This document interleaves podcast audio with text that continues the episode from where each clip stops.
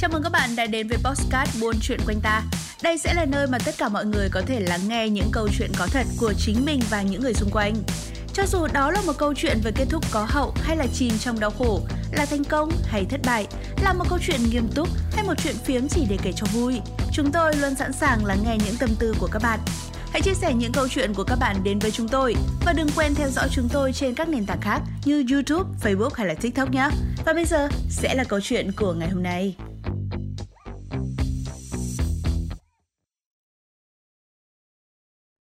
Một người đàn ông lén sống dưới gầm giường của tôi trong 3 tuần liền. Xin chào, tôi tên là Row. Như cái tiêu đề, các bạn có thể biết được tôi sắp kể cho các bạn nghe cái gì rồi đấy. Vậy nên hãy chuẩn bị đi, vì chuyện tôi sắp kể cho các bạn nghe đây là thứ đáng sợ nhất mà tôi từng gặp trong cuộc đời. Đó là năm tôi 16 tuổi. Tôi là một người có nhan sắc có thể nói là ổn, không quá nổi bật nhưng cũng ưa nhìn. Hôm đó là một tối thứ bảy bình thường như mọi ngày. Tôi đang nằm trên giường lướt điện thoại, xem phim, chơi game rồi phê tham với bạn. Đứa bạn thân của tôi đã giới thiệu cho tôi một app hẹn hò mới nổi. Nghe review nói rằng app này có thể giúp tôi tìm được nhiều chàng hot boy gần nơi tôi đang sống.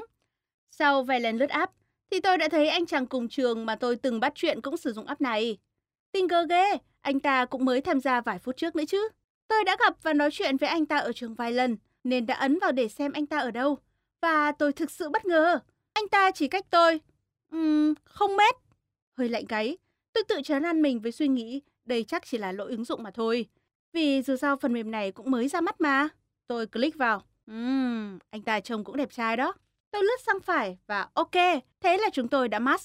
Tôi nhắn tin đùa giỡn. Hey, chàng trai dễ thương. Cậu ta trả lời, chào đằng ấy. Gửi mình một tấm hình nữa đi, anh chàng đẹp trai. Sau đó anh ta đã gửi cho tôi một tấm hình. Tôi hơi giật mình vì bức hình khá là đáng sợ. Xung quanh cậu ta tối om, chỉ còn mỗi ánh sáng chiếu vào khuôn mặt. Sớm thế mà đã tắt đèn đi ngủ rồi đấy à? Không, tớ đang ở dưới gầm giường của cậu đó.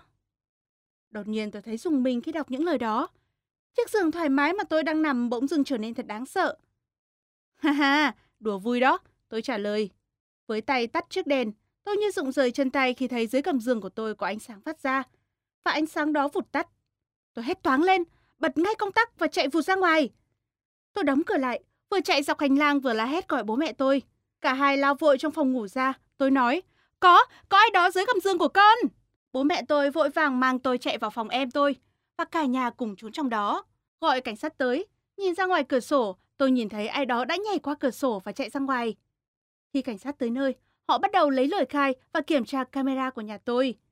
Chúng tôi phát hiện ra, suốt 3 tuần qua, có một người luôn luôn vào nhà tôi thông qua cửa sổ phòng tôi mỗi 7 giờ tối khi cả nhà tôi đang cùng ăn tối. Điều đó thật sự là đáng sợ. Hắn ta bịt mặt nên không ai nhận ra cả. Cho tới hôm nay, khi hắn hốt hoảng chạy ra khỏi phòng tôi, hắn đã làm rơi chiếc điện thoại. Và đoán xem, trên màn hình chờ của điện thoại đó có gì? Ha ha, đùa vui đó. Chính là tin nhắn của tôi. Tôi vô cùng sốc và sợ hãi. Rồi tôi suy luận ra.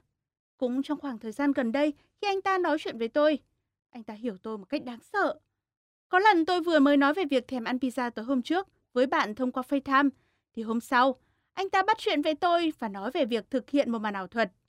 Tôi đã rất bất ngờ khi cậu ta đoán trúng được tôi đang muốn ăn pizza. Tất cả những ký ức đó đều làm tôi cảm thấy rùng mình. Ngày tối hôm đó, cảnh sát đã liên hệ với nhà trường và tìm ra địa chỉ của anh ta. Nhưng khi tới nơi đó thì chẳng có ai ở đó cả.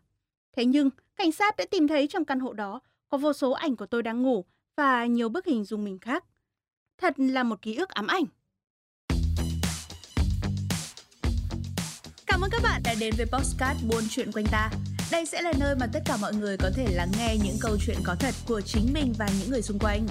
Cho dù đó là một câu chuyện về kết thúc có hậu hay là chìm trong đau khổ, là thành công hay thất bại, là một câu chuyện nghiêm túc hay một chuyện phiếm chỉ để kể cho vui, chúng tôi luôn sẵn sàng lắng nghe những tâm tư của các bạn. Hãy chia sẻ những câu chuyện của các bạn đến với chúng tôi và đừng quên theo dõi chúng tôi trên các nền tảng khác như YouTube, Facebook hay là TikTok nhé. Còn bây giờ thì xin chào và hẹn gặp lại.